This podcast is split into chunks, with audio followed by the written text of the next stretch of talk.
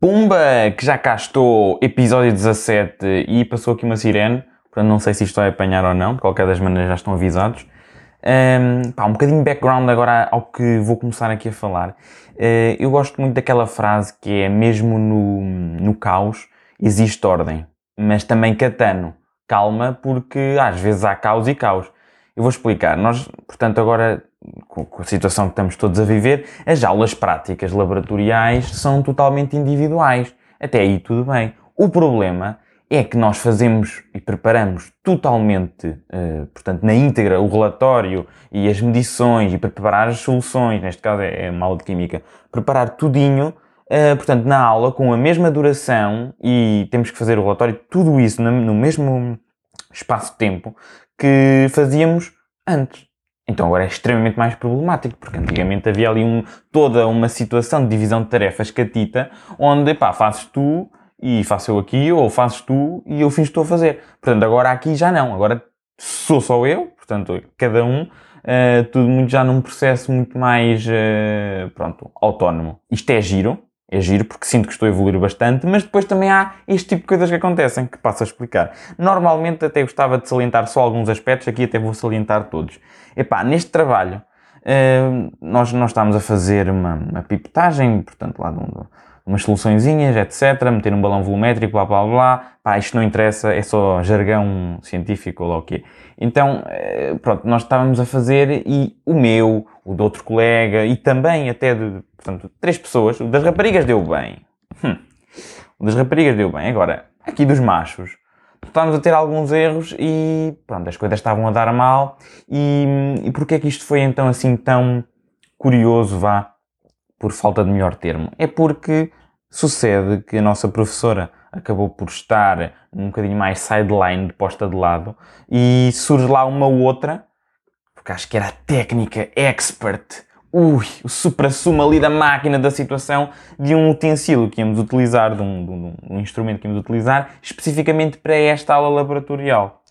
Ora, aquilo estava tudo a dar mal, ela começou a criticar-nos a todos, e depois sempre com aquelas bicadas, as meninas é que fazem bem. Ela não fala assim, mas para efeitos cómicos vamos acreditar que sim. Portanto, nós aí é que aguentamos estoicamente todas estas provocações, porque nós não temos masculinidade frágil, não é verdade? Então pronto, continuámos, sim senhora. E depois ela, foi a minha vez, começou a picar comigo e disse, ouça lá, você sabe ler inglês? E eu, sei, então leia aqui. E eu comecei a ler, o rótulo de como utilizar o tal instrumento. E comecei a ler ela. Está a ler onde? E eu estou a ler aqui. Portanto, mostrei. Apontei para onde estava a ler. Continuei a ler. E ela, depois percebi eu que ela perguntou-me, porque nem ela sabia ler inglês. Porque depois pediu-me para traduzir. Logo aí, muito interessante. Para alguém que é tão expert, pronto, ali toma a bicada. Depois, perguntou a um colega de curso e começámos, portanto, a elencar os nossos possíveis erros, para perceber, então, o que é que poderíamos, então, efetivamente, perceber onde falhámos, que era para depois, lá, retificarmos no futuro, ou ainda mesmo no próprio dia.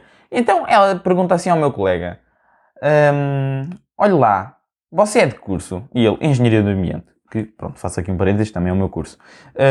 E ela disse, está explicado. E eu, que isto vai dar festa, olha, está explicado. E então depois, para testar até que ponto estava assim tão mesmo explicado, eu disse-lhe, professora, já agora também posso dizer que sou de ambiente, mas vim de engenharia física. E ela, está explicado também. E eu, E depois eu, aí decidi, decidi picar um bocadinho a professora e disse, então e a professora é de química, não é? E ela, sou eu. Então também está explicada. Então, pois claro, a professora assim, obviamente vai perceber muito mais que nós, não é? E depois eles riram-se e ela, ficou ali tocadita, mas revelou aqui algum cursofobismo, não é? Ela foi cursofóbica, portanto, assim, alguma discriminação face ao curso que estamos a exercer, a tirar. Agora, ela depois acusou-me de inexperiência na utilização de um material que eu jamais tinha utilizado, não é? O que por si só é curioso, não é? Mas o que achei mais piada foi ela olhar para mim e dizer, então venha cá que eu vou fazer e vai ver se não sai melhor, vai ver se não sai bem. Não é? Assim a desafiar. Quer dizer, obviamente vai sair bem, não é? Então, é a professora que está a fazer, como é que pode sair mal? Mal era se fosse eu que fizesse bem e a professora não. Pronto.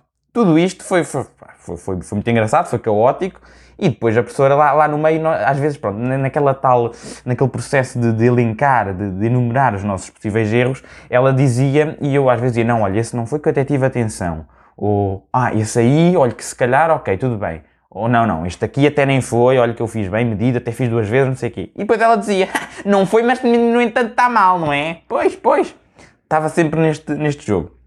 Pronto, no fim, vou embora, eu despeço-me porque eu sou um bom samaritano, portanto, agradável, não é? E ela ainda diz, da próxima esteja mais atento, pode ser que aprenda as coisas à primeira. Epá, ela nem me conhece de lado nenhum, está ali a substituir, eu estive atento, eu preparei, simplesmente as coisas não correram bem, e aliás, até posso dizer que depois, na altura, quando de facto vi qual foi o erro, eu disse-lhe, ó professora, portanto está aqui o erro, já detetei, já sei como é que se faz, pode ter certeza, garanto-lhe das próximas vezes já sei como é que se faz, não acontece de novo. E ela, vamos ver. Pronto, em relação a isto aqui que ela disse, do esteja mais atento, aprenda as coisas à primeira, da próxima vez, epá, olhem, lancei aquele riso fake, não é? Só para dar de frosques fácil, já não valia a pena, para dar aquele desprezo, eu disse, pois... Isso aí! Machiça panico! Que aula do Catano! Dios mio! E com isto, deixa-me ver o tempo. É quase já um valente pedação aqui do podcast. A título de curiosidade, só para terem noção do ridículo toda esta situação, a professora habitual estava lá no canto a observar, com carinha de quem estava a perceber o pandemónio que aquilo estava a tornar, e depois... auxiliar no meio disto tudo, andava por lá e piscava-nos o olho e encolhia os ombros, como quem diz. Coitada, não é? É de química. Mas pronto, isto agora aqui é só bicada. Atenção que não é nada contra os química, mas sim contra esta senhorita. Enfim, malta, continuando também aqui neste, portanto, já num estilo menos intenso, mas que advém do período académico na mesma, vou falar-vos hoje... portanto, fazer um updatezinho. Lembram-se quando eu falei que havia aquele Kahoot, o quiz onde eu entrei e meti azar cósmico e o prof curtiu bué do nome e cenas e tal e bués e wow. Pronto. Eu lembro-me, não é? E o que é que acontece? O professor também se lembrava. Isto sim é curioso. Meti azar cósmico, eu entro lá e o professor... Ui, azar cósmico, já cá tinha estado, sim senhora. Bom nome, é mesmo bom nome. Portanto, respect, professor. Bates forte cá dentro, prof, sim senhora. O que é que eu queria dizer mais? Não fiquei no pódio. Desta vez não fiquei no pódio. É triste, não é? É chatinho. Portanto, não deu. Mas, pá, é assim a vida. Malta, por falar, não é? Em estar ou não estar no pódio, etc. Sabem o que é que esteve, mas esteve viral? E aqui já aventurando-me num campo onde vou dar a minha opinião, uma reflexãozinha. Portanto, foi a Dodote, não é? Aquilo, quando ficou viral... No Twitter, eu primeiro estranhei porque Dodó já estavam extintos há bastante tempo, não é? Dodó, aquele, acho que era um pássaro, já estavam extintos, mas depois, adiante. Era a marca de fraldas. Então, essencialmente, vamos dar aqui um bocadinho de background, um bocadinho de contexto ao que se sucedeu. No Instagram, a marca Dodó disse, tal malta, a cada partilha de um post, nós estamos aqui a fazer sobre os bebés prematuros, não é? Nós vamos doar €1 até um máximo de... 10 mil euros, ok, tem um post, tinha lá assim um videozinho, bebés prematuros, estavam a alertar acerca dos problemas e de que eles também precisam de apoio, era assim uma coisa, eu confesso que não tive assim mesmo por dentro da história, pronto. Então, naturalmente, passado um bocadinho, eu já tinha as histórias do Insta cheias de babies lá em cima, e depois, passado um bocadinho também, abri o Twitter e eram montes de críticas no Twitter. Opa, eu talvez seja assim uma pessoa muito ingênua, não é? Posso ser muito ingênua, mas a minha intuição, quando vi esta situação, não foi de todo que isto era uma coisa má. Então eu selecionei aqui algumas críticas que li. Uma delas era instrumentalizar bebés para marketing, para visibilidade. Pronto. Outra foi, podiam ter feito a doação em segredo. E outra foi, e esta é engraçada, 10 mil euros para eles é como se fosse 2 euros para nós. E depois, a piada disto é, a pessoa diz isto, não é? Mas também não doa 2 euros. Mas também só aqui relembrar um conceito básico matemático que, portanto, esta equivalência, não é, funciona para os dois lados, não é? Não é unilateral. Se fosse, era uma... Aí está-me a faltar o nome. Como é que se chama? Aí agora tenho que ir ver. Não é, não é equivalência. Como é que se chama? A equivalência é. É o quê? Como é que eu pesquiso? Equivalência lógica. Essa tinha só para a frente. E que gafe! Que gafe! Ah, está aqui! Está aqui! É uma implicação! Ou seja, isto não é uma implicação, é uma equivalência. Pronto, enfim, parênteses.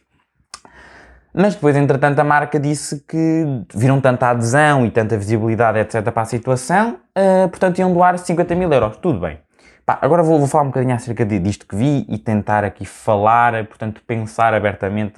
Pronto. Visibilidade da situação dos bebés, não é? Efetivamente, estão a alertar para este problema, para esta situação. E, efetivamente, os bebés vão ou não vão receber os apoios? Claro que vão. E a minha pergunta é, será assim tão errado o que aconteceu? É que se pensarmos bem, primeiro ponto, a Dodot não era obrigada a doar, não é? Ou seja, se não tivessem doado, não iam receber críticas e eu por vezes sinto que a malta se esquece de quem realmente interessa nestes casos que, pronto, neste em concreto são os bebés. E além disso, como assim instrumentalizar bebés? É que, vamos pensar um bocadinho, a Dodot é uma empresa que trabalha e desenvolve a esmagadora maioria dos seus produtos para bebés. Com isto das partilhas, não é? Alertou para a situação dos bebés prematuros e divulgou imenso. Pode até, se calhar, ter chegado a outras pessoas que possam, por elas mesmo, não é? Por iniciativa, ter doado. E pá, eu percebo a crítica de que a marca tenha ganho visibilidade e eu posso estar a ser ingênuo, confesso que sim. Mas, sinceramente, isto não me parece o cenário capitalista horrível que estava a ser pintado, não é? É que se nós formos a ver, eles de facto fizeram uma ação cujo fim é bom. Ou estou eu a ver isto de modo totalmente errado, sou todo cego, não percebo nada. Isto digo eu, pronto, eu também estou aqui a monologar, depois podem dizer o que acharam, se têm ou não alguma opinião acerca da situação, se sabiam ou não disto, porque de facto foi muita gente a partilhar, portanto, eles vão então doar os tais 50 mil euros. Isto tudo era para salientar o quê? Que ao criticarem forte e feia a Dodot no Twitter por causa do marketing gratuito que estavam a ter, a própria Dodot foi colocada nas tendências do Twitter. E isto ainda fica mais irónico, a ironia das ironias, porque eu, a tentar analisar as críticas e a situação, estou a falar de novo na Dodot, no podcast. Ufa, sim senhora! E agora deixem-me ver o tempo para ver se vale a pena dizer isto ou não. Ah, ainda temos tempo. Só mesmo aqui em jeito de términos, vamos contar esta historiazita também engraçada. Já aconteceu há algum tempinho, eu sei que esta transição foi brusca, mas pronto, fiquem a pensar nisto da Dodot, venham para aqui agora. Atenção. Toda a gente tem aquele tipo de amigos que diz, então estamos assim, portanto, a comer, não é? Sei lá, num café, e os amigos dizem assim, um gajo agora podia-se levantar, saía sem pagar, e depois, ninguém reparava. Pois é, meus amigos, esta romantização e este tipo de pensamento é catita, está ali sempre num mundo, num plano hipotético, mas na realidade nós vamos espremer isto, na vida real, como já aconteceu agora nisto que vos vou contar, e já tenho dados empíricos para vos relatar.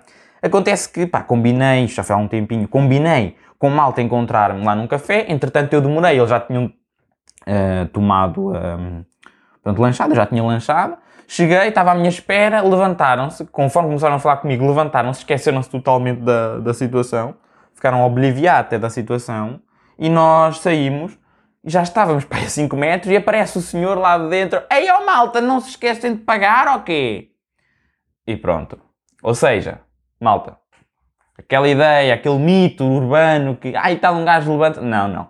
Levanta-se e voltas para trás para pagar, meu menino.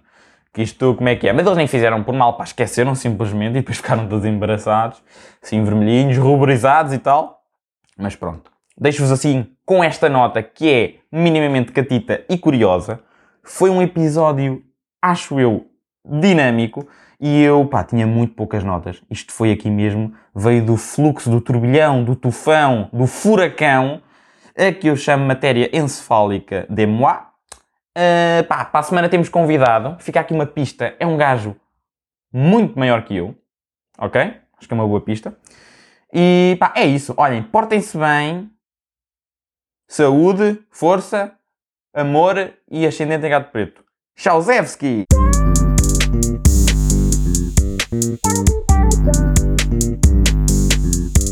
Thank you.